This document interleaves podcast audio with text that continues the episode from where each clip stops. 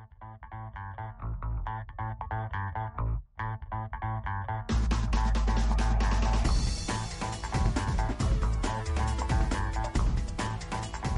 welcome back to the Incidental Dog Movie Podcast.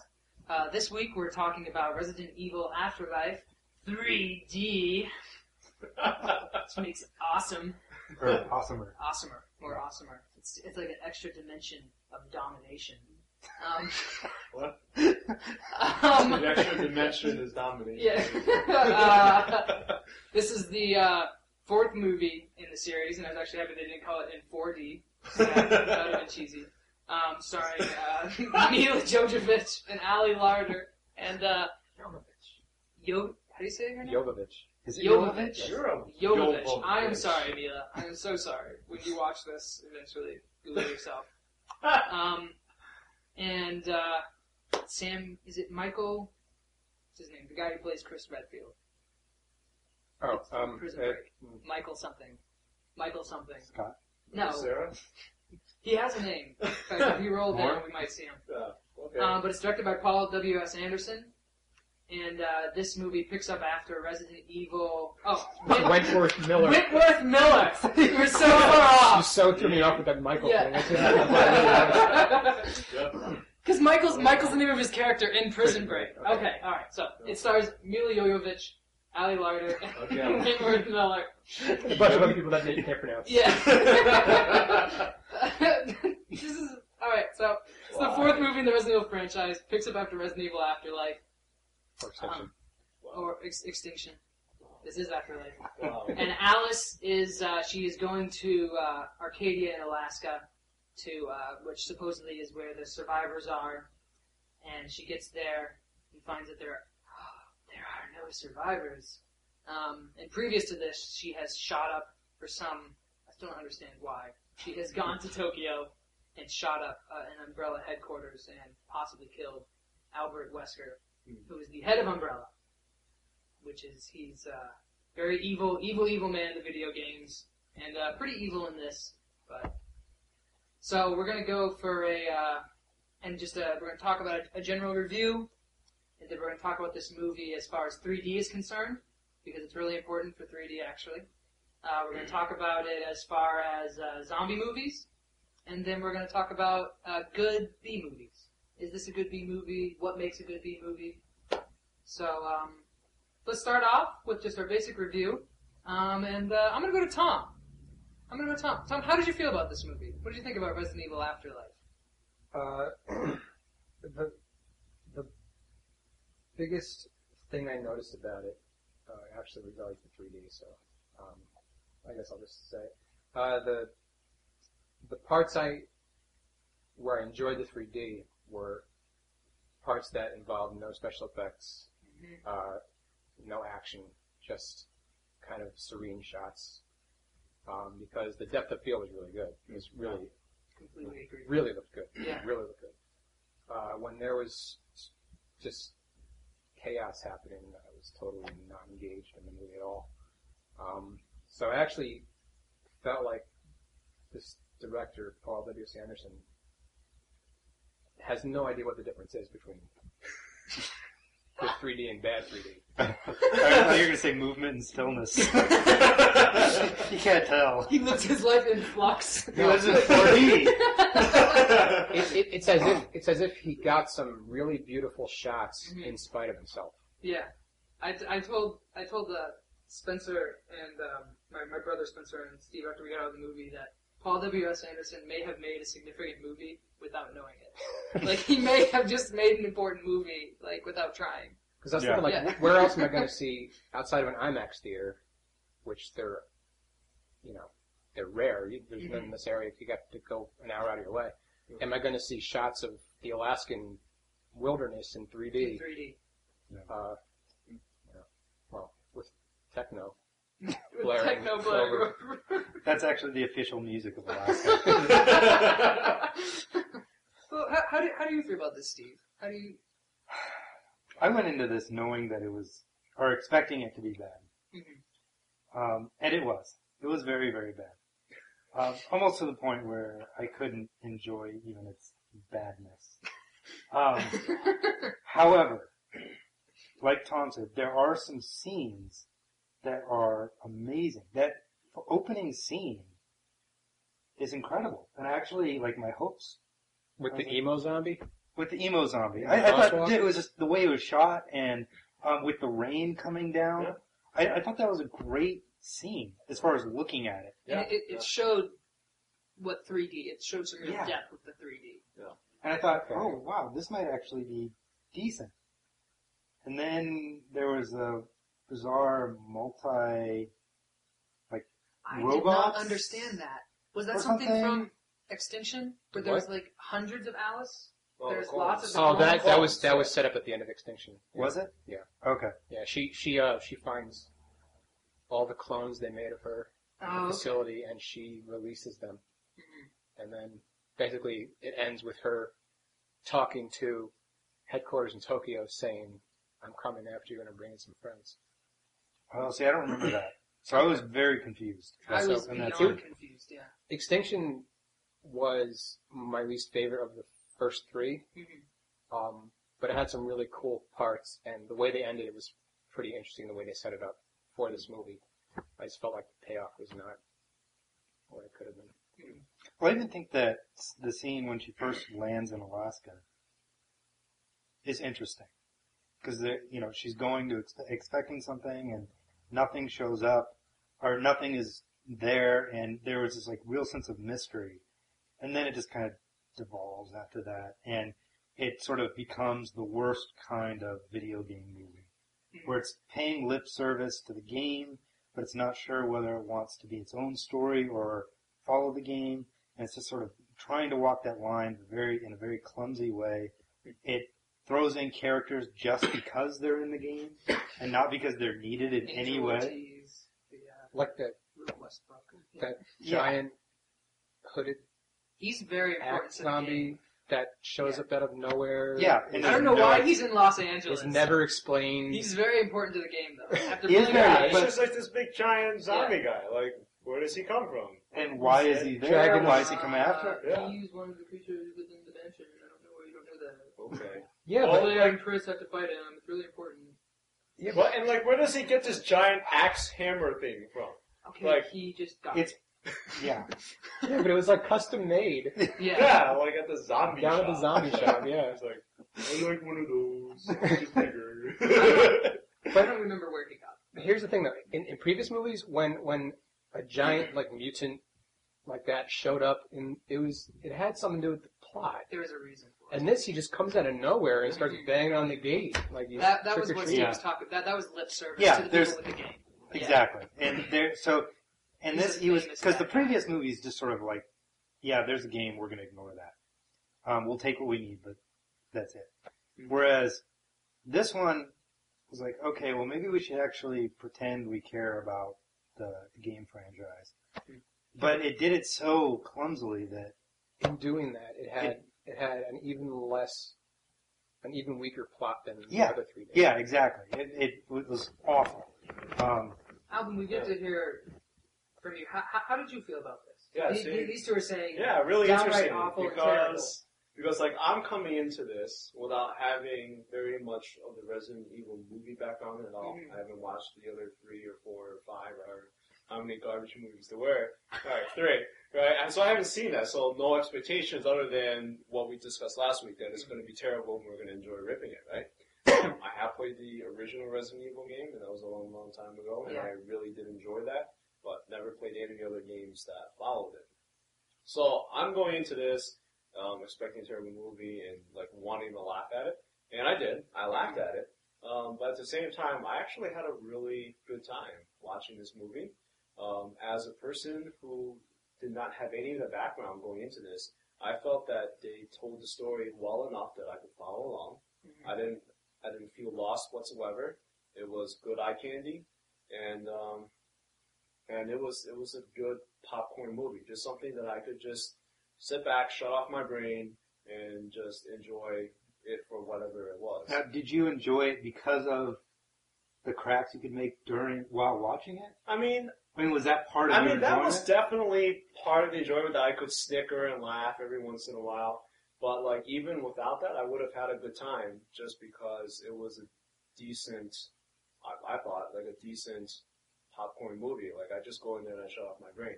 Like I, it was hard because I'm sitting here watching it and I'm trying to pick apart all these things that I can make jokes about and just all the things that they could have done better as characters and stupid plot holes and whatever.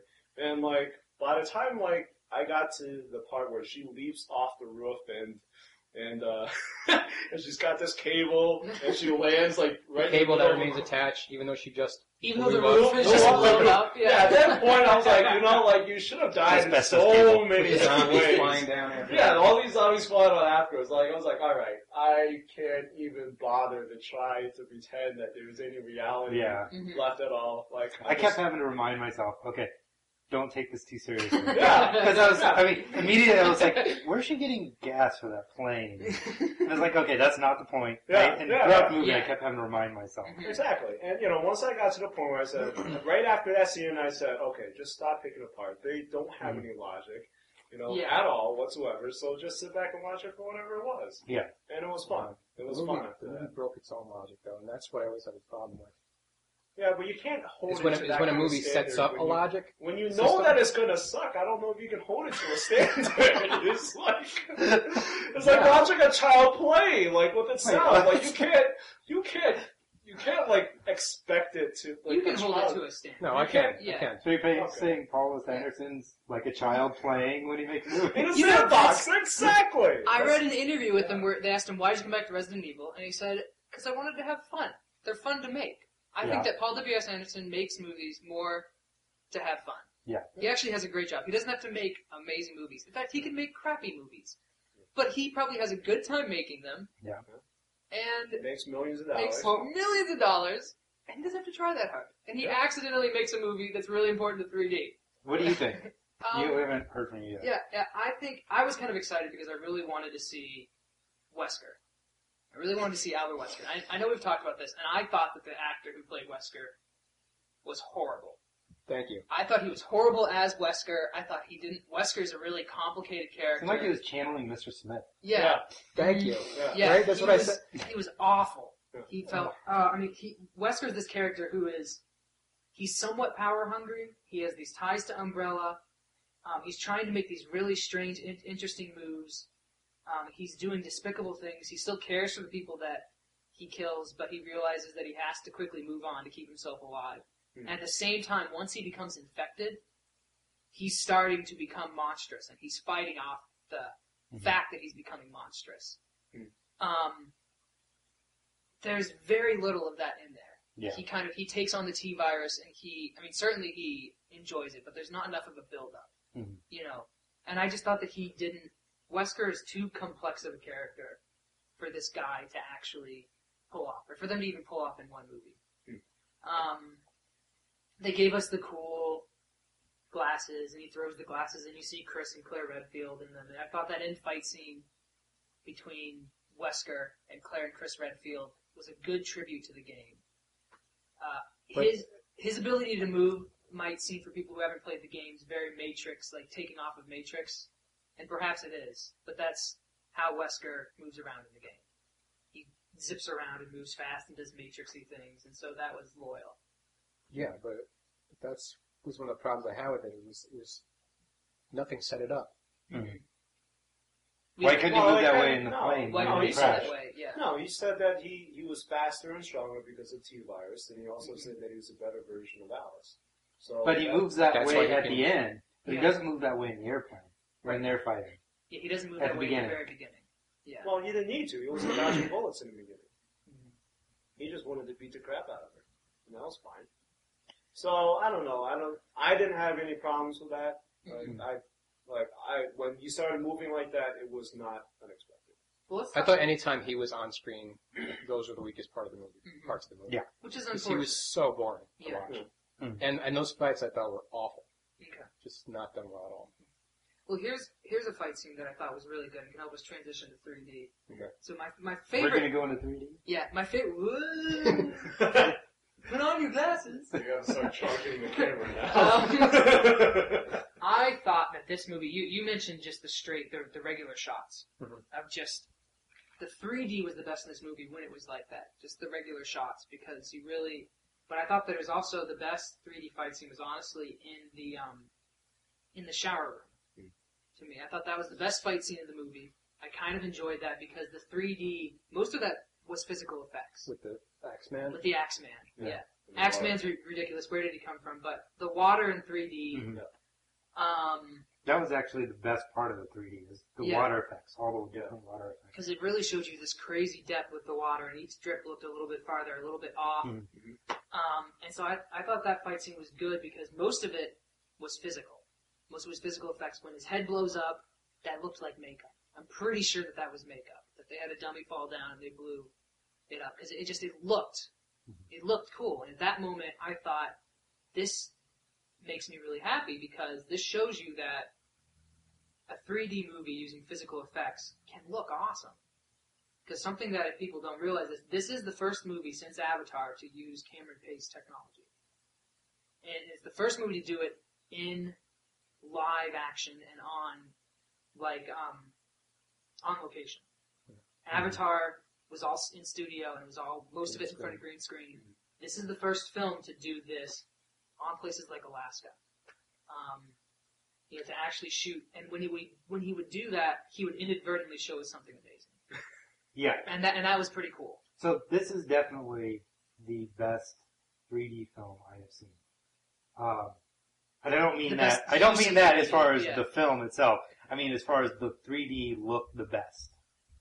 Um, but it, there's still the problem with 3D of the glasses, hmm and especially if you wear glasses.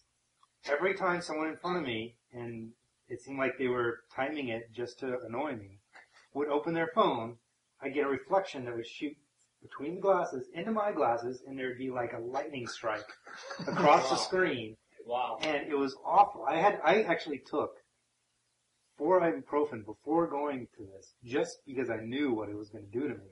And it was Wow. still so, it was horrible.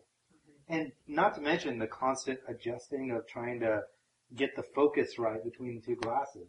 Uh, Yeah, No matter what you do with have two having two sets of glasses on your face is just ridiculous. and it makes it unpleasant and you're constantly I'm glad the room is dark because I look ridiculous. Yeah. I mean it's just it's it's a, it's a annoying experience that even if it was a great movie, which I haven't seen a great movie in 3D yet, it would be, I mean, it would be distracting. It, it would, it would take away from the movie. So, I mean, no matter what they do, I hope this new 3D thing dies because until they figure out the glasses problem, it's, it's never going to work for people that have to wear glasses.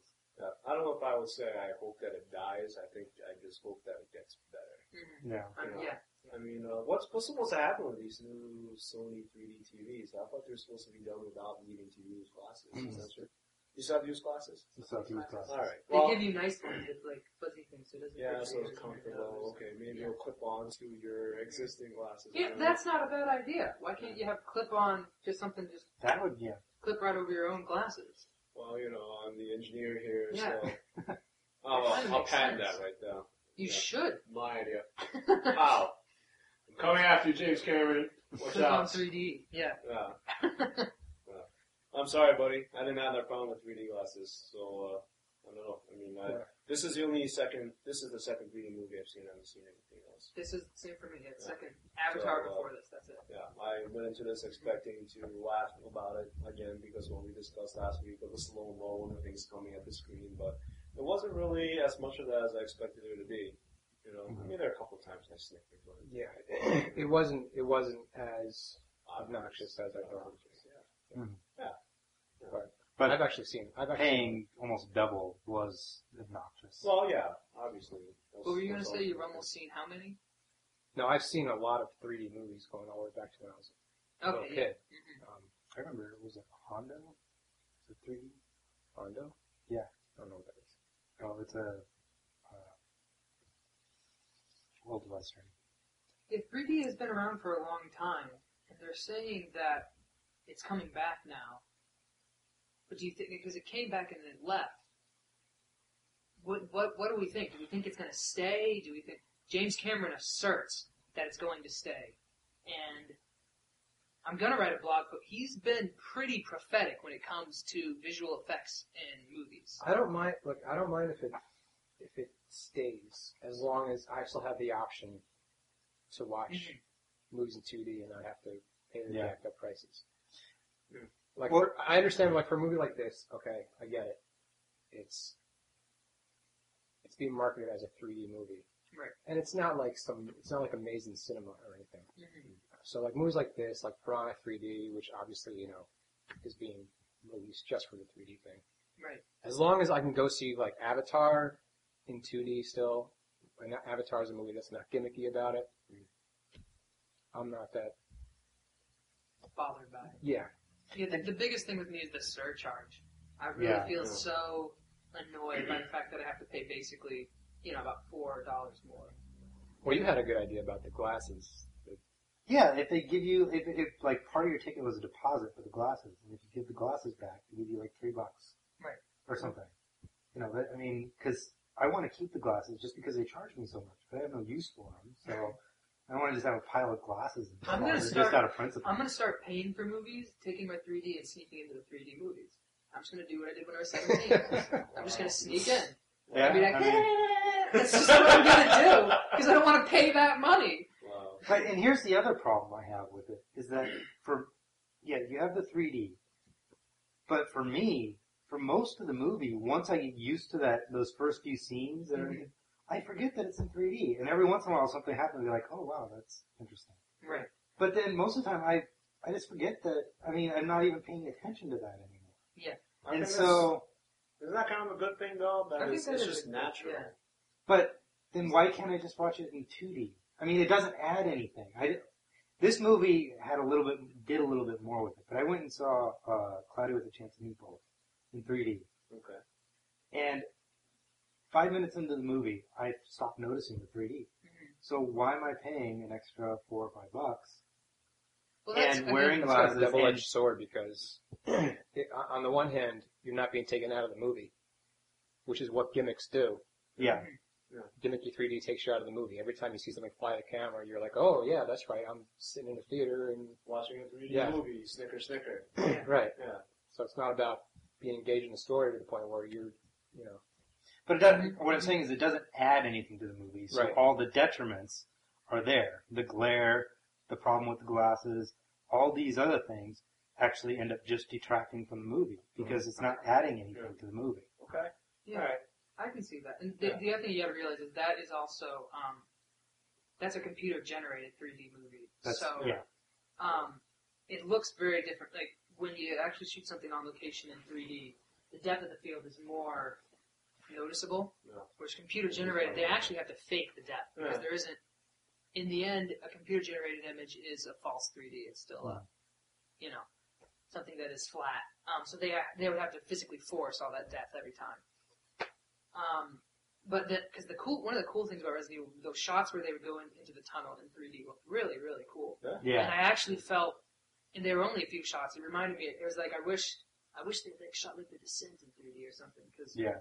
And I'm pretty sure he was That just would have been that even was more just a derivative of the terrifying. Because when it would do that, it would re- literally that at that moment I was taken out of the theater and I thought there's just this quick shot like whoa like this reminded me of when I would go caving Hmm. and you just see all the way down. Mhm.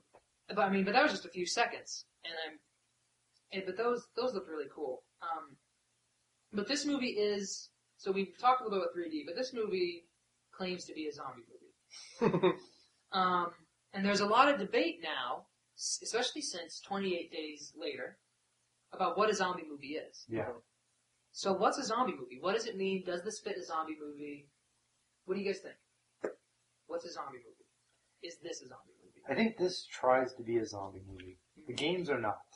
The first game Yeah. was kind of, but then they it transitioned into more of a bio warfare Mhm.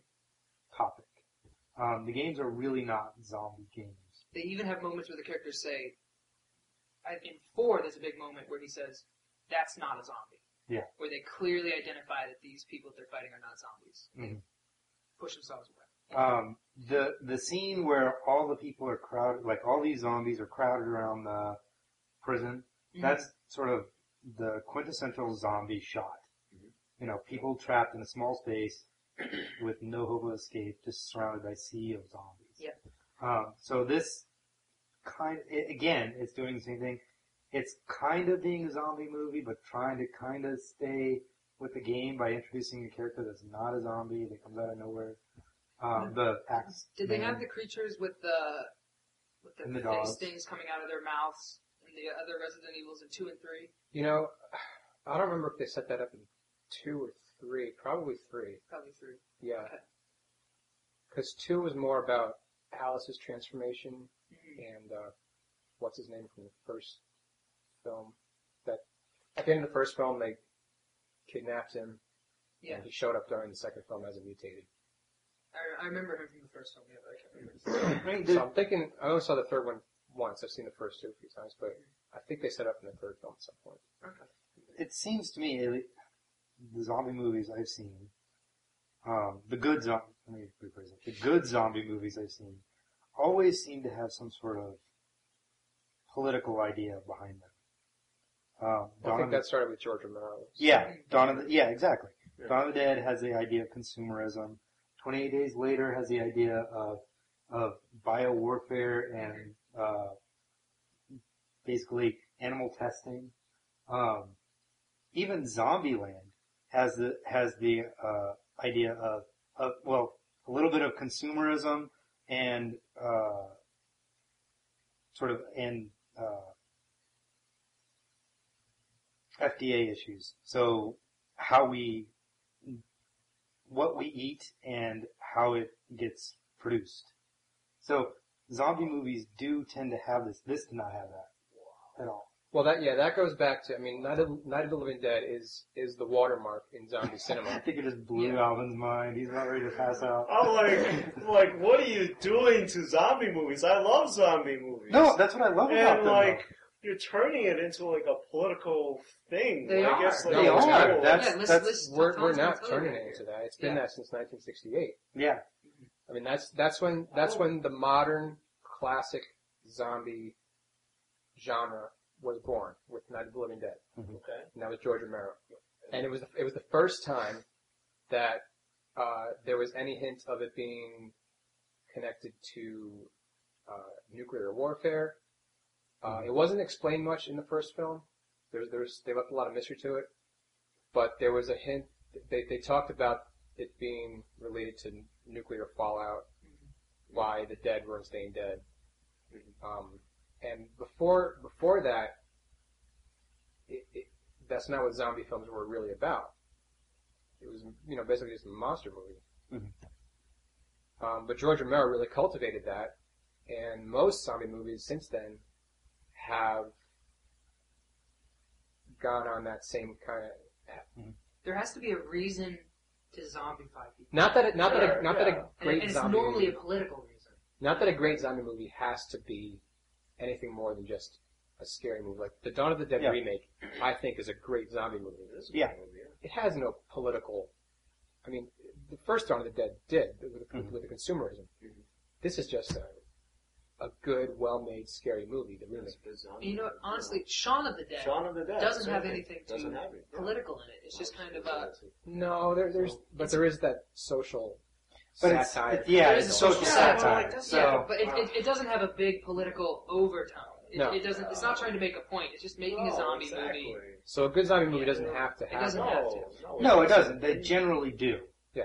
Um, But but but a lot. And I, I would actually place that, at, I, I, you know, I would actually place that as one of the criteria of a good zombie movie. Now, when I say political, I'm not necessarily, I mean, I, I consider the social commentary of Shaun of the Dead something that's political. Um, so, there, I, but I do think that is a criteria of a well-made zombie movie. Okay, but it's Um, not a definition of a zombie movie. That's not the definition. And that's what we're trying to say. We're trying to figure out if Resident Evil is a zombie movie or not. well, you know? And And, the, uh, do- the, the thing that is in the biggest contention, I think, right now is, and in my mind, Shaun of the Dead kind of brings this up at the very end. There's a guy over the, a newscaster who says after everything's fixed up, he says very clearly, um, and the recent um, something. He says, uh, and the rage virus turned out to be total shit, is what he says. And it's Simon Pegg's and Edgar Wright's way of saying that they think that 28 weeks later, 20, yeah. tw- 28 days later, is not a zombie movie. Think that it's dumb that the zombies can suddenly move fast, and they think that that is not what a zombie movie should be. That zombies, but most of the zombie movies you watch now have followed 28 days Mhm. later, and zombies can now move fast, and they are now somewhat smarter. Even the Dawn of Dead Yeah, remake. even the Dawn of Dead remake, and they are no longer kind of mind. It's normally now some kind of a virus. It's normally not some kind of mysticism well, the, or the global Pandemic. they rarely rise up. It's normally some kind of a virus goes into them, Right. they immediately change. the the glo- the idea of the global p- pandemic is in the in the social conscious mind right now, and so and and what are monster movies? They're they basically take the fears of society and sort of uh, make them extreme. Mhm. So I mean, yeah, of course it's gonna. Well, that's what I was going to say. Um, going beyond zombie movies, just horror movies in general. Um, if, you go back to when horror movies really started coming to their own as a really like a serious genre, not just like you know the the the, the cheesy Saturday night drive-in Mhm. type of stuff, but and this is probably like Night Night of the Living Dead again is is a good you know from there and through the '70s, horror really started becoming the best horror, and even nowadays, a lot of the best horror has has political or social uh, undertones, It has a That- point. It has themes. a driving force behind. Mhm. Yeah, I mean the things that scare us, taken to the extreme, like you said. Yeah. All right. Okay, so how is there not a political thing with the whole umbrella corporation? Oh, there is. I just think this movie screwed it up. people? Yeah, Yeah. yeah, I exactly. mean, I think Now- I think yeah, that was one of the yeah. things that it took from the game to pay lip service and didn't really understand. Didn't realize what it should have done. Yeah, I just want to say this, at, at its most basic level, um, like 28 Days Later isn't your classic zombie movie. No. But I think it falls into the zombie genre. Mhm. Because basically, what is a zombie? It's it's a human body that's being driven by something other than human consciousness, Mhm. right? Whether Okay. it's a virus or whether it's just, you know, whatever, nuclear mutation or whatever. That, that's basically what it is. Quarantine. Have you seen Quarantine? No. That's basically a zombie movie, but it's it's a very realistic using the idea of rabies as a driving force. Right. And even taking it in that way, I think Resident Evil 4 is barely a zombie movie. Mm-hmm. And uh, like I said, they were just paying lip service to it at that Yeah. point. All right. Uh, let's let's get a time check here. We can just swing that. I don't think we're, I do not think we're gonna have time to do uh, to talk about B movies. So, oh darn. Yeah, we're not gonna. You're not gonna get to know if we think this is a good bad movie. I I, I think we can all assure you it's a bad movie, but yeah. Um, we don't have time to talk about it. This maybe this makes a good bad movie. Maybe it's something that'll show up on the blog. Uh, or you can it send an. Ask Nate. You can send an Ask Nate. Um, oh, can I do want to do one shout out to um, Annie Laurie. Uh, replied to our response last week of the American uh, to talk about a specific director, and me and her had an interesting conversation. She mentioned uh, Yimou Zhang as a director who uses the lingering shot. He directed Hero, uh, House of the Flying Daggers, uh, and Curse the Golden Flower, and A Simple Noodle Soup Story, um, which is a remake of Blood Simple by the Coen Brothers. And I thought that she was a she was right on about that, and that's a really good point that we missed that Yimou Zhang uses the lingering shot, and he's a modern director who uses it very well. Um, That's true. so Yeah. that was really interesting. So just a shout out to her. So yeah, send something to Ask Nate. It might get on here, and you might get to hear yourself talk to yourself back. So very interesting. Um, and you also get to get Nate screw up speech. yeah. um, so we're gonna move on to our flip chart segment now, Oh, and uh, that's that.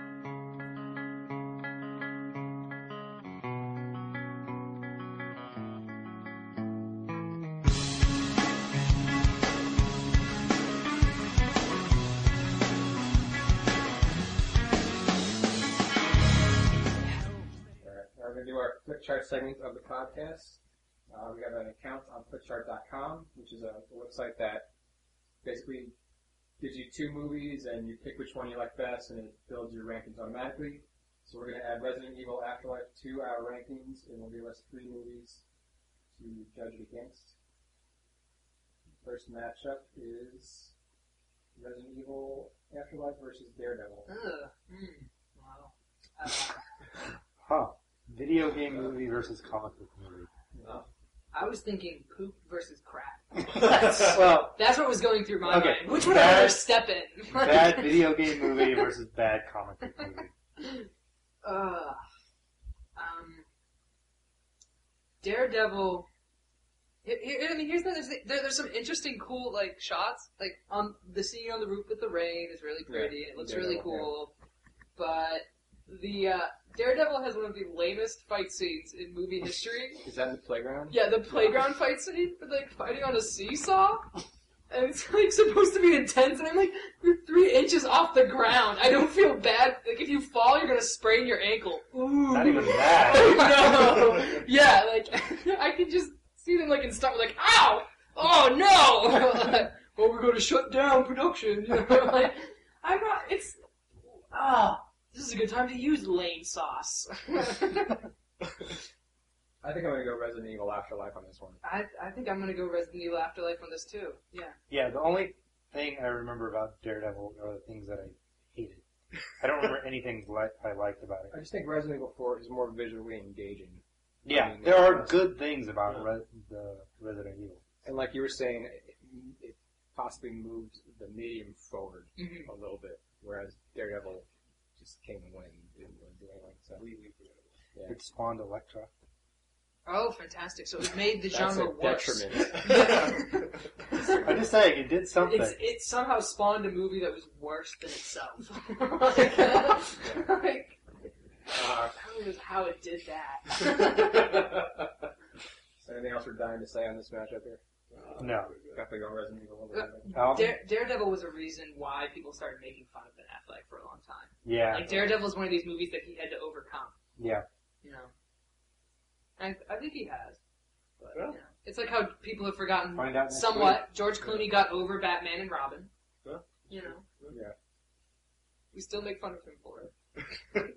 I, s- I forget that he was in that. Yeah. Like when I think George Clooney, that doesn't even pop into my mind. Uh, that's one of the first things that popped up. Really? It was that and Yeah. Alright, so Resident Evil beats Daredevil, and now it's matched up against Dark City. Dark City is one of my favorite sci-fi movies of all time. You seen Dark City? Mm-hmm. Have you seen Dark City? I'm not saying- oh, I saw it in high school. It, it was a while ago, so. It's, I mean, it was The Matrix before The Matrix. Right. Um, it is, yeah, it's one of my favorite, not only sci-fi movies, uh, film noir movies. It's a good film noir. I mean, it's just inc- incredible. It's very, it's very good. Um, And What I remember about it is definitely a better movie. yeah, oh yeah. oh, by far. There's, I mean, there, there's just there's just more I think thought it's- put into it. It's better produced. It's well acted. It's a top 50 movie for me. Top Wow. fifty. Yeah. Wow. It's maybe top 100 for me. Maybe like on a day. Like if I've just seen it, I would probably be high enough on it. Actually, I think it might be ranked in my 30s. But, no, oh goodness. I mean, Yeah. It's Oh, it's wow. good, but it has some. Pretty soon it's going to be Kung Fu Panda territory. No. Nothing, nothing elevates It's to Kung not Fu that Panda. good. Yeah, I think it is. It's top. It's been a long while since I've seen it, but yeah, I, I remember watching it, and especially that final scene with the city floating. That is mine. That that is kind of a good- mind blowing. It's Yeah. almost as mind blowing as when Neo first wakes up and you have to just fields of people. Well, it's definitely a better movie than It's Resident yeah, Evil. leaps and bounds better than So- Resident Evil. Dark City wins, and the final magic Resident Evil Afterlife is against Panic Room. ah, You seen You Panic Room? yeah. I've seen it. You have seen Panic Room. I despise Jodie Foster. I can't stand her. Every minute she's on screen makes me want to scratch my eyes out. Why? Wow. Just, I just don't like her. She's annoying. Just, Well, she kind of, she kind of felt it's like put upon mother thriller. even in con- the reason I hate Subgenre. Contact is because of her. that's the reason you hate contact. No. Well, I mean, one of the reasons I hated Contact is because that was oh, all like it was awful, and yeah, I don't I don't like her as an actress. That's the reason, really? Not Matthew McConaughey, not the It's Asian got that plot. lame new Yeah. agey and Yeah, well, yeah, yes. does nothing. But Dad? who- you know, No, not really. Yeah. I'm a Martian, but I look like your dad. yeah. uh, I mean, Silence of the Lambs, great. budget for much. Other than that, I haven't seen her in anything. Uh, taxi driver. She's awesome in Taxi I just I just thought Panic Room was like- was a far less interesting thriller than the previous ones that David Fincher had done. yeah. Yeah, I, don't, I don't think it moved his career forward. It just kind of. I think part of it was I was expecting that sort of like big twist that his last two Seven. movies had done, the game, Seven, Fight Club, but it's a decently made thriller. It's just like I don't think it really did much. But are we gonna put it below Resident Evil? I would definitely pick Panic Room over Resident Evil. Yeah, I mean, it's a better made film, even though it has Julie Foster. Wow. No, I, What do you think of it? no, I liked. Well, I enjoyed Resident Evil as as just like a crappy, you know, popcorn movie. So I would pick this over Panic Room, which was really disappointing for me. Yeah, I think I think part of what I have to rate a movie on is if it met my expectations. And I love the Panic Room, and I had high expectations, and it fell far, far below that. and I was uh, I was What were hoping for a expecting? thriller, and I, I was expecting a thriller, and I was bored. Oh. Yeah, it was not very engaging for me. And uh, I mean, if I had a choice to watch either of those movies again right now, I would actually pick Resident Evil, even though I just saw yesterday. So Well, sometimes I don't hold my expectations against a movie, like especially Panic Room, because it was a little more straightforward of a thriller than, like I said, his last movies were. Mhm. And I think if I wasn't going in with that expectation, I would have, I would have enjoyed it a little more because it's a pretty well crafted movie. sure, I mean, it was okay. And, But I, I can see going into a movie expecting something. I mean, your expectations do. I mean, going into Resident Evil, I expected crap, and that's what I got. Um, Or, th- or think about how so low it wasn't- Last Airbender is for you. yeah, yeah, at You know? Last Airbender, I was expecting something at least passable, and it wasn't even that. So that you just could makes pass it to someone. yeah, and I think it it on is capable fire. of being passed. Um, so I, that I was a pun. hate that movie because of my expectations. Well, I'm voting Panic Room on this one. I'm gonna vote Panic Room as well on this one. okay. I, I think, Just because I want. unfortunately, I think Panic, Panic Room is the better made film. Um, so I would actually have to go Panic Room too. Okay. Although I understand your argument. Yeah, no, that's fine. There's just a part of me that doesn't want to watch Resident Evil Afterlife again. Whichever way we go, this movie's going to be ridiculously high in our rankings. Unfortunately. So. So let's let's not even mention where it is in our rankings. Yeah. Let's Well, not um, even talk about because our Add a zero to it. Yeah. Mhm. So we're just going to do a couple of uh, Beginning random matchups. Here on Flickchart. Now that we're done with Resident Evil 4. Hopefully for good. It's gonna keep coming up over and over it's gonna, it's gonna go up next. against itself. Oh, by the way, I because I lost your bet, I had to pick. I had to Oh, pick it twice. And it, it, it wasn't that bad. One time it, it beat out Ransom, which I do not think it should have beat out. And then the other movie beat out. It wasn't a big deal. Like it was like a pretty bad. movie, But Oh. All right, so we're, uh, we're going to talk about Monsters Inc. versus Kiss Kiss Bang Bang. Have you all seen Monsters Inc.? I've seen Monsters Inc. I've not seen Kiss Kiss Bang. you need to see Kiss Kiss. Yes. Kiss. You can talk about Monsters Inc. film noir. That's a movie that Kiss turns that on its head. Yeah. Mo- Monsters Inc. I think is kind of an underrated Pixar. I think it gets kind of forgotten. I actually think it's on the level of Cars, one of the lower ones of Pixar. Um, just because it relies more on the the gimmick, uh, which that sounds very negative, but I don't mean it that way. I mean, you know, even with Finding Nemo, the gimmick is that they're fishing, but with Monsters Inc., it relies more on the gimmick than What's the gimmick? that Jerk. they're monsters in the closet, right? It relies more on that idea than taking that idea and then sort of catapulting you to this You're emotional place cry. you never expected. I think that's exactly what it did. I think using Yeah. monsters coming out of the closet was the vehicle. That's just that's that was just the start of things. Well, and for, they had this this amazing story. don't invalidate my feelings. I'm just saying that your feelings are lame, but valid. I Yeah, I have to agree with that one.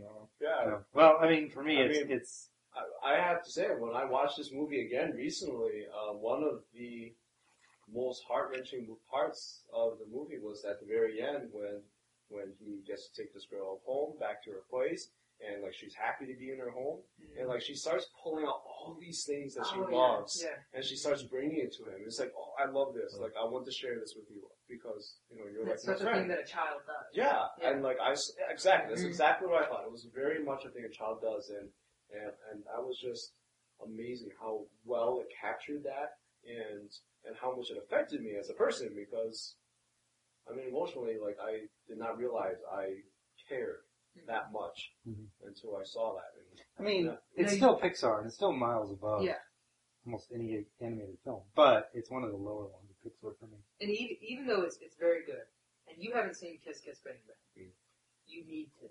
okay, Kiss Kiss Bang Bang is better than Monsters Inc.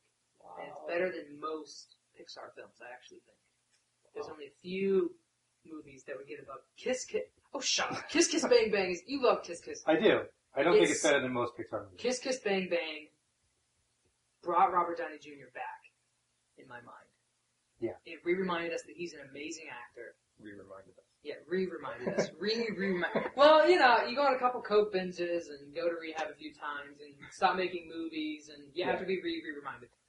But it's, I mean, we talk about it's such an amazing. It does meta film. Mm-hmm. It's film noir. It's kind of a buddy cop. It does great action. It's a it, it, it's a movie that works on every level. That seems like it has so many different elements going into it that it seems like it should just be a mess Mhm. of a movie. It's not. It like you're saying, the film noir, the mystery novels, the buddy cop movies, and that kind of thing. It's and just straight Hollywood. comedy. Yeah, Hollywood satire. Hollywood satire. It's wild how well it works and how funny it is. This is one of those movies. It's rare for me to watch a comedy alone, like by myself, that I'll laugh. Hmm. Like honestly, because I don't know why. Maybe that's just my Nate personality. has no sense of humor. I feel weird like laughing alone because I feel like laughter is like a social thing that you do to like bond to other people, Mhm. and I feel like there's nobody to bond to. And so until my bird learns to laugh, wow. I just sit there in comedies like alone and like sad, like. You ever read comics by yourself? Like, And sometimes I giggle, but Yeah. like this this movie made me like laugh out loud at some Mm-hmm. of, and every time the other thing, there's so much packed into this movie. Every time I watch it, I catch something new. Yeah. It's just awesome, and I love. It. And all the yeah. while, it's it's a very self-aware movie, and it's Mhm. commenting on itself throughout the entire movie, without taking you so out of the movie that you're not still engaged in the actual Yeah. plot that's going Yeah. on. It's The only movie that does meta film better than this is adaptation. adaptation. That's it. Argue There's with nothing else. No, it's a fact. Scientifically proven. Argue with me. I don't know. People in white coats tested it. okay, I love the fact that this can do meta film, something that is not purely a meta film. And I think in some ways you that might make it a better me- meta film. This is still a film. Mm-hmm. This is a regular film with meta film e- elements. Adaption is only a meta film, No, it's not. and all it It's called is is adaptation. meta film. And that's it. No, it's not. It's it's way It is more than nothing- that. It's like it's like a zombie movie. Yeah. You can appreciate it just on the visceral horror Yeah. level of zombies, or Definitely. you can yeah. Kiss, appreciate it for its socio-political. Kiss Kiss Bang Bang is the top thirty. And this is one of the me. this is one of the few movies that made me enjoy Val Kilmer. Val Kilmer was good in it. This Yeah. this is one of his best. He isn't Yeah, much. But we should probably pick one of these movies. Kiss Oh. Kiss Bang Bang. Uh, yeah, it, it, if this was one of the other Pixar movies, such as Mhm. Finding Nemo or WALL-E, but yeah, over Monsters Inc., Kiss Kiss Bang Bang. I do love Monsters Inc., but I Kiss Kiss Bang Bang is just such an amazing movie to me. Yeah. I have to choose it. Yeah. Okay, Sorry, Alvin. that's alright. After you watch Kiss Kiss Bang Bang, you will understand. Alright, You so how are we know. doing on time here? Uh, we got time for one more, about like three minutes or so. Alright, Lethal Weapon versus A Knight's Tale. Ah. Have you all seen Lethal Weapon? Yeah. Uh, Shane Black Wow. wrote Kiss Kiss Bang Bang. True. Wow. Mhm. Have you all seen A Knight's Tale? Yes. Yes. Yeah. Okay. It seems like you're having a hard time. I'm having a hard time because I barely remember them because they're both from a real long time ago. And probably crappy. What was the first one? They're not. Neither one of these are as memorable as. Le- to me, Lethal Weapon would win for me because it was made, you know, in 80, 87 and it's still being watched. Like it's still, It's it has lasting power. People still Yeah. want to watch it and people still want to tell it, show it to their friends and it's got this kind of classic sense to it. Mm-hmm. And it is fun and it still holds up. that's one of the criteria I judge movies by is the enduring, yeah, sure. enduring Yeah. quality, and we've Yeah. had that. A, a Knight's Tale was fun for the moment.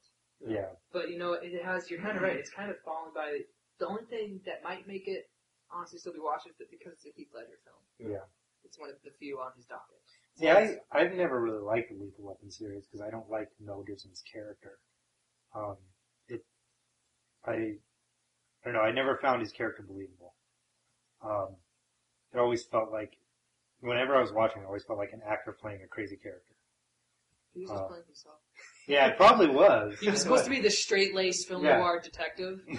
They had like a fedora, and he kept taking it off and throwing it Yeah. down. No. knocking his shoulder out of place. Um, stop doing that. No, but I've never. So I've never really liked the Lethal Weapon series. Um, so I'd actually have to go with the Knight's Tale on this because I enjoyed it more. See, It's I- not a great movie, but I enjoyed it more than Lethal Weapon. I have major criticisms of Lethal Weapon, but I think I love the series as a whole, all four movies. Uh, the way each one builds on the last, and by the fourth one, there's so much history to these characters. Mhm. And one of the rare things about it is that every character in the franchise is consistent throughout the entire, all four movies, played by the same actor. Um, Yep. every movie in every movie every movie seems to incorporate each character's history from the previous movies and i really appreciate that i don't think any other series uh, action series has done that nearly as well um, That's a good point. I never thought. a knight's tale was a really clever movie though I'm voting. Lethal And it has has a great portrayal of Chaucer, yeah which is paul bettany Yeah, it's Yeah. not. I don't know of any other movie that even tries to portray Chaucer, and they do it well. Paul Bettany is the best part about that movie. Yeah. It's not something you can say very often. That is Really? tough. That Paul Bettany's the best part. No. Master and commander I like him. Oh, uh, he's. I like him he's- as an actor. He's not the best part of but Master and he's Commander, not. but- He's He's usually great, really good at supporting somebody else, whereas he's rarely the centerpiece of the movie. You seen Gangster Number One? I've never heard of that Paul McGuigan's first film. Him. He plays a gangster. It's it, I, he- it, it was is he his. the number it was, one gangster. It, it, it was his first film. It's very dark. It's very different for him. Um, it also has Malcolm McDowell from uh, Clockwork Orange fame. Yeah. Um, and he in kind Star of Trek. plays, uh, yeah. but he plays a very, very dark, very disturbed gangster. Mhm. It's a very interesting movie. Not the best film, but it shows Paul McGuigan's talent for. i'm gonna go lethal weapon over a knight's tale just for lethal weapon has that you know durability and nostalgia um, that Knight's Tale doesn't have for me so Alvin. Yeah, this is a tough one. I mean, I don't think I really enjoyed Lethal Weapon too much. Kind of where you're at. Um, Nice One was interesting. It was fun. I mean, I like Lethal Weapon.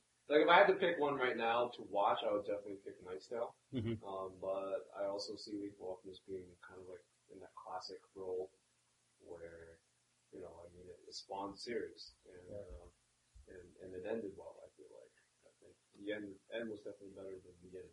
Raj Jet Li. Yeah, that was not uh, a high point. oh wow, you just brought that down for me. Wow. But this isn't Lethal Weapon 4. Yeah, which was better than this. Which, wow, how can I vote for that now? Crap, you just screwed up my vote. Which means it's gonna be flat and even, and we'll have to go to that. I think, yeah, I'm gonna vote for Knight's Tale now. Thank you. Wait, who'd you vote for? I voted for Lethal Weapon. Why? Uh, because I think that it has more lasting power. I think that I, A Knight's Tale has never really stayed with I don't know. me. I I, I don't remember much about that film except that Heath Ledger had like a lance, and Paul Bettany was Chaucer and was spouting poetry and doing speeches and it was cool. See, my But- my main problem with Lethal Weapon is Mel Gibson, and that I never really felt like he fit that character, even though Yeah. that probably is him in real life. Yeah, was Uh, As a character, it it always felt he always felt. And I like him as an actor, Mhm. um, but in that role, I just he didn't. I love I love his unhit the the thing with him Murtaugh right? Is it Murtaugh? Is that his, what's his name? It's Riggs and somebody. Riggs Murtaugh. Yeah, which one, which one is he? Is he Riggs or Murtaugh? Martin Riggs is Mel Gibson's character. Martin Riggs. Alright, so he's Riggs. Yeah, Riggs is um the fact that he's unhinged. I love that, and I love the idea that at any time he is kind of crazy. Mhm. He could just at any time just decide to like. The first time I saw the scene where he goes and talks the guy down from the roof Mhm. was awesome for me because I honestly thought, "Holy crap!" Like, because he was suicidal, he's gonna jump off this roof.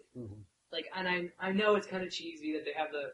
He then you realize pretty quickly, oh, well they have that. But in the moments when Mel Gibson has the guy, he just talked him down a little bit, and the guy's kind of decided, all right, I'm getting off the roof. And then Mel Gibson's like, no, we're jumping. I'm like, wait, wait, what's going on? Like it starts to like, uh, and the only reason he does that is kind of for fun, like. So I love that aspect of an unhinged character, and I think through most of the movies he c- becomes a little bit more controlled towards the end. But especially in this one, in the first one, you really don't know if he's just gonna snap. The scene where they he he holds the Murtaugh is trying to help him kill himself, I think is really good. And he, Mm. Like he's gonna put the gun in his head. He says, "Oh no, you might miss it. Make sure it's under your jaw." Yeah. And, yeah. That's a really that's a great Well, scene. that scene is Murtaugh calling his bluff yeah. about being crazy, hmm And then he kind of realizes, and he actually pulls the trigger. yeah, oh crap, he's going to do this. Yeah. Murtaugh just catches the hammer in time, but it's a yeah. He was Good he would have scene. killed himself. Yeah. Yeah.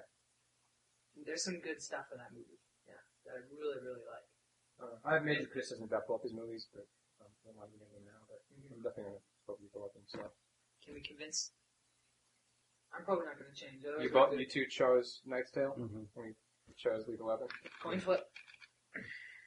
This is how it works. When we get tied, we've all seen it. We have to do a coin flip because we can't convince each other. Yeah, I just I can't. I just keep coming back to the idea that I'm No. sorry. Mel Yeah, Gibson's okay. character just I, yeah. feels like an actor trying to portray a crazy person. Yeah. Heads, lethal weapon, tails, knight's tale. You flip it a nickel. Yep. I don't have a quarter. you haven't started making money yet. Knight's tale. Oh, that's that one. Okay. So it is. That's the way we do it here. All right, that's uh, that's going to be the end of our Flickchart segment. Um, check us out at Click Chart. Our profile name is Incidental Dog. If you have a Flickchart account, you can friend us. Uh, and that's it.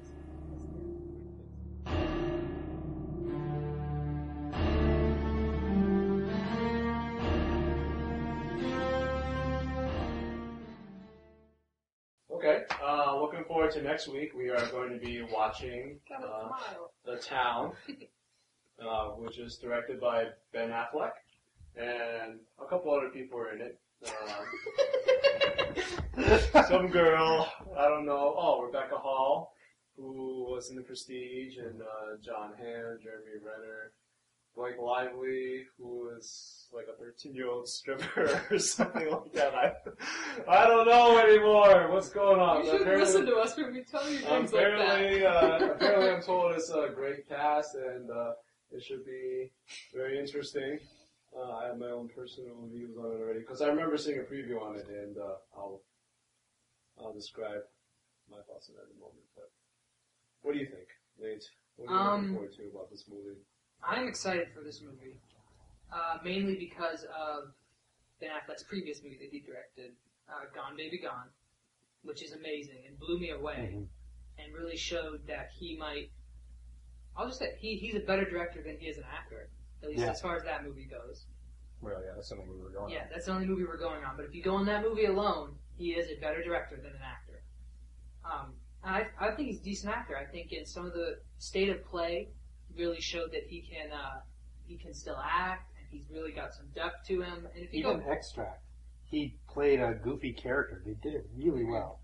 Hollywoodland is, is Holly- the talking about all the time. Hollywoodland, yeah, I mean he def- he has a lot. Even good Goodwill Hunting to go back to that. Um, you know, we talked about how Daredevil kind of He hurt wrote, him. he co-wrote the script for that. Yeah, he co-wrote. Well, he, Yeah. he won won So an he- Oscar for it. Yeah, Yeah. he knew. I mean, he knows. Yeah, he's very good. But the rest of the cast that you mentioned is also what makes me really excited for this. Um, Rebecca Hall from The Prestige. Mhm. I haven't seen her in I don't think anything since The Prestige, so I'm excited to see. Uh, Jon Hamm from Mad Men. I've just started watching Mad Men. Yeah. He is he is an incredible actor. Yeah, I'm really excited to see him in something other than that role. I'm excited to see Jeremy Renner Yeah. taking on a good role again, hopefully this is a good movie Has he because taken I'm, on a bad role? I'm afraid that after he got he got nominated for an Oscar with like um, The Hurt Locker, what sometimes happens is people get exposure and then they just take like crappy roles or they just take money, they get the check. And so I'm excited to see him get more exposure because he's really good in The Hurt Locker. Yeah, he's even Yeah. really good in 28 Weeks Later. 28 28 weeks. weeks later, yeah, he was good. He's, Very he's really good. He's a Yeah. great. I mean, I don't think I've ever seen him I in think- I anything think- that seemed like just a paycheck. I think 28 weeks later was when I started not paying attention Nick Cage. to him Yeah, as an actor. Right. Because before that, it seemed like he. I knew him mostly from SWAT, which is SWAT. he's pretty good. I mean, I like SWAT. He's pretty good in it, but he's basically your stock Mhm. villain. yes, yeah. This is the trailer gets me excited too. It just looks cool. It's very. It seems like right up Ben Affleck's alley. Like Mhm. it's Boston. Yeah. It's a Boston crime movie. Boston. It looks like it's got Boston. good action. Um, and I, I don't know. I'm just excited for this. I'm just really pumped. What do you Yeah, think, Steve? I'm really excited for it. I loved and was very, very surprised by Gone Baby Gone. Um, I was deeply emotionally affected by that movie. Yeah. uh, which I wasn't expecting going into it. Um, I'm excited to see Ben Affleck direct himself um, and see how he handles that because that's always an interesting situation. Um, it's a you know it's it's a subject that he knows and a subject that I actually enjoy. So Robbing banks. Robbing- Robbing banks. Banks, yeah, uh, the bank. Wow. Why do you think that's a subject that he Yeah, knows? what is that? No, mean? Boston. I'm oh, talking about oh. Boston. Really? Um, he is movie? also a bank robber on the side. I don't know if you knew that. but- I was not Um, aware of Yes. that. he- Well, you know, his career kind of tanked, and he had Yeah. he to make money. How do you think he funded this movie? Uh, It's just a documentary. but no, it, it, he's returning to us to the maybe the the uh, landscape he knows. Mhm. We'll say that um, very well, and I, I'm just I'm, I'm really looking forward to this. I didn't even know about it until a few months ago. Yeah, me neither. I was not expecting I this. we saw the Yeah. uh, preview in the theater and it looked awesome. Yeah. I like everybody in this. Jeremy Renner, I'm a big fan. Jon Hamm, uh, Rebecca Hall, everybody. You keep, so- keep looking down. Chris Cooper's in it. Chris Cooper, yeah. Mhm. So I mean, there's it's an amazing cast. Everything about this is great movie. Well, the, the fact that Ben Affleck is starring in it is my biggest concern. Mhm. Um, I mean, Gone to Be Gone was that was actually my pick for the best movie of 2007. Mm. Of all the movies I saw the year, that was the one that. Um, Casey Affleck is so good. Casey Affleck, yeah, So good. And not that I think Ben Affleck is, is just an awful actor across the board because I think he has good roles. Yeah. But him putting himself in the star role of a movie that he's directing seems like it might be a bit much. So that's my biggest concern. Kenneth Branagh did it with Hamlet, and it worked out great. So I mean, Yeah, not not bec- not just because of the actor director thing, but because it's Ben Affleck. oh okay. so it's an ego thing. Well, and also putting yourself in the lead role, like Yeah. you know, George, George when George Clooney directed like Good Night, Good Luck, he put himself in a supporting role, mm-hmm. Yeah. you know, which is smart. And I think shows some really prowess, and he makes he wants to concentrate on directing. So it's mm-hmm. dangerous when you put yourself in the lead role and direct. first one. Yeah. Yeah. Yeah. But because Gone Beyond was such an amazing movie, I, I, I have my hope that this, you know, could be one of the best of the year. Hopefully, Wow. that's that's my expectation is that it's going to be. Yeah, I have high, high expectations. Wow.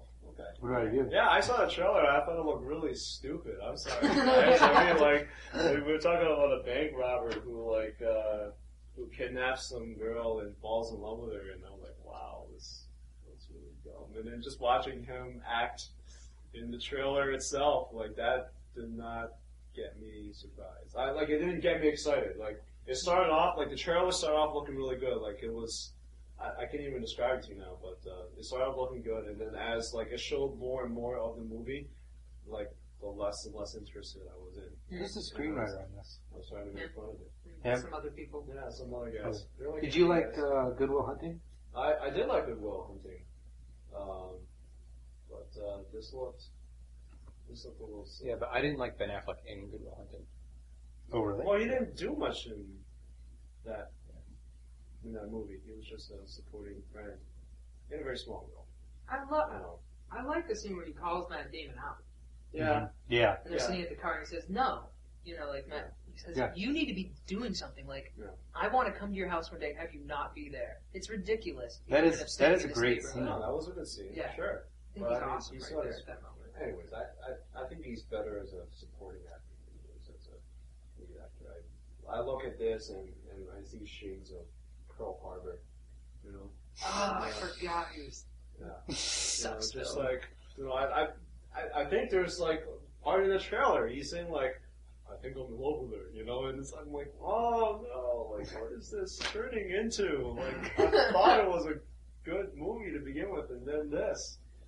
So, See, it's, it's interesting because we're going off so much of, like, high off of the fact that he gone baby gone. Sure. it's, Yeah. it's, it's interesting to see how our expectations Or Shade? change, are shaped. Yeah. I think it's really fascinating that because you haven't seen that, because that's the main reason we're excited for this. I think is gone. Yeah. Baby Oh, yeah. Because definitely. he directed If it wasn't sure. for that, I probably wouldn't be that excited. Yeah, I probably would not be that excited. That and supporting cast. And the supporting Yeah. cast is really, really. The supporting cast gives me a lot of hope because because of how many of them there are, and actually how much Jon Hamm was featured in the trailer. Yeah. That I feel like Ben Affleck might not. He was screwed up. Well, he he might not. He is the, the lead actor, but he might not have full control of the screen all the time. I, I think it's more of Yeah, a, the feeling I got, yeah, it's more of an ensemble. He may be billed as the lead actor, but I have a feeling the other people will get as much screen Yeah. time, if not Clooney is more. in Ocean's Eleven, and he He's the be lead actor. He's the lead actor, but everybody else gets a lot of screen time. Yeah. and they're He's important. not like Yeah. the one on screen all the time. He's not the protagonist. Yeah. Unlike the American movies, they're the entire time. I have to say, I tend to like movies that are set in Boston too. I Mhm. just find it to be a fascinating city. Yeah. So, Yeah. It's a Maybe good you should city just for go film. live there. Except for Film the a Celtics. documentary about yourself. Yeah. They're there, which is awful. But you know. Whatever. Oh, shut up! Wow. You guys beat them in the NBA finals. I know. You gotta knock them down. Yeah, kick them while they're down. That's the You're way it goes. Wow. No, it's, it's one of those cities. There's so much history to it. Yeah. That, Unlike LA. Well, Yeah. Yeah. Come on. I mean, oh, you know what? If it wasn't for LA, you wouldn't have your kiss, kiss, bang, bang. So. Yeah, you're. Whatever. You're you right, also Jeff. LA right. and Resident Evil, so there I feel go. like, but I feel like Boston's City coming. of Into, Boston's oh, coming into its own as as a city as a city where good movies are set, and that might even go back Yeah. to Yeah. Matt Damon and Ben Affleck setting Good Will Hunting in Boston. Yeah, yeah. that's Mystic kinda cool. River. But you see, a lot to do with Dennis well, that, yeah, Dennis Lehane. Yeah.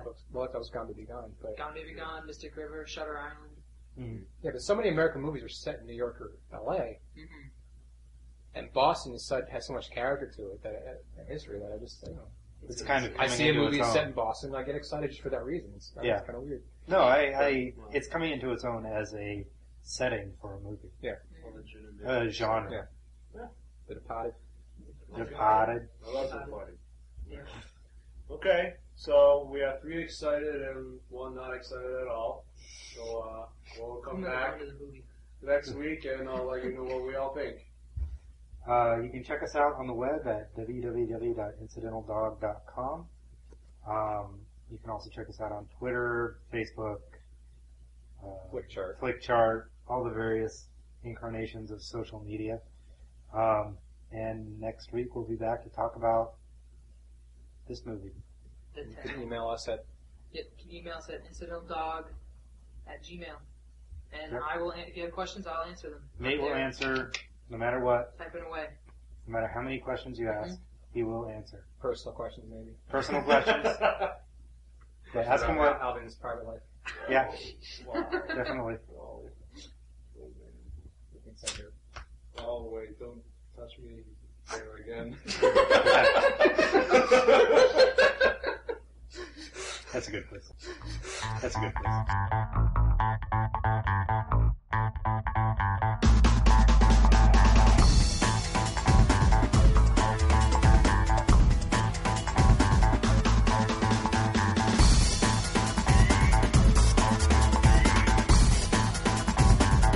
I like movie.